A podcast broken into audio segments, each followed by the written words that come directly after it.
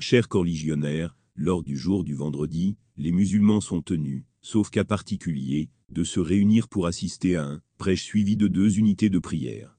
Par la grâce d'Allah, beaucoup d'entre nous y participons, seulement il arrive souvent que nous ne nous comportions pas de la meilleure des façons, en commençant par le stationnement des véhicules. Combien de fois observons-nous les voitures des musulmans mal stationnées à proximité des mosquées?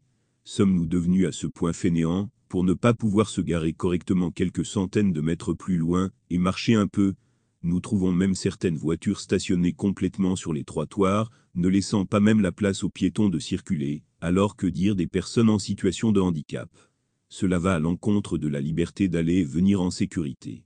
Il a été rapporté que le prophète, paix et salut d'Allah sur lui, aurait dit que celui qui enlève une chose gênante du chemin des musulmans se voit inscrire une bonne action.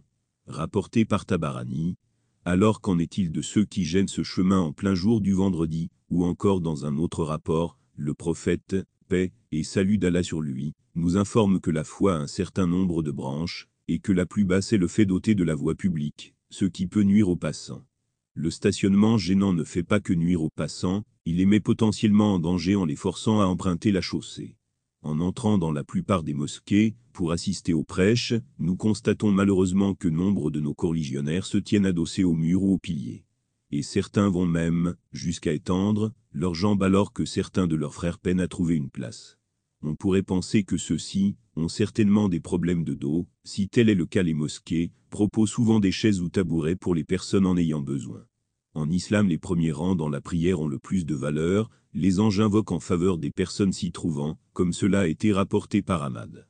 Pourtant bien souvent les rangs ne sont pas remplis au fur et à mesure, les arrivants vont d'abord remplir les murs et les piliers, puis se poser ici ou là de manière aléatoire. Certains refusant même de s'avancer pour prendre l'espace libre qui se trouve devant lui.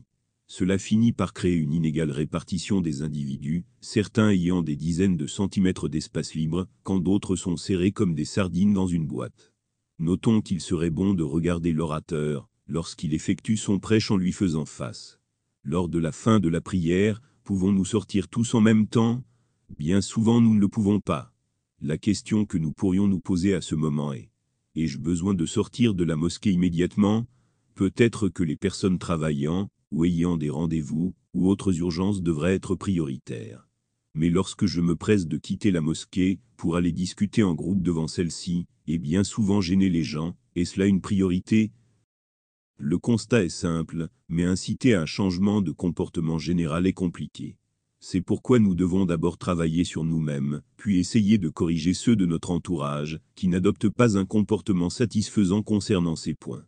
Je suis d'avis qu'il s'agit de bon sens, mais cela ne semble pas couler de source pour tout le monde. Le musulman devrait être préoccupé par l'image qu'il donne de l'islam à travers sa personne, cela relève de l'appel à l'islam par le comportement. Avons-nous le souci de donner ce désir d'islam aux non-musulmans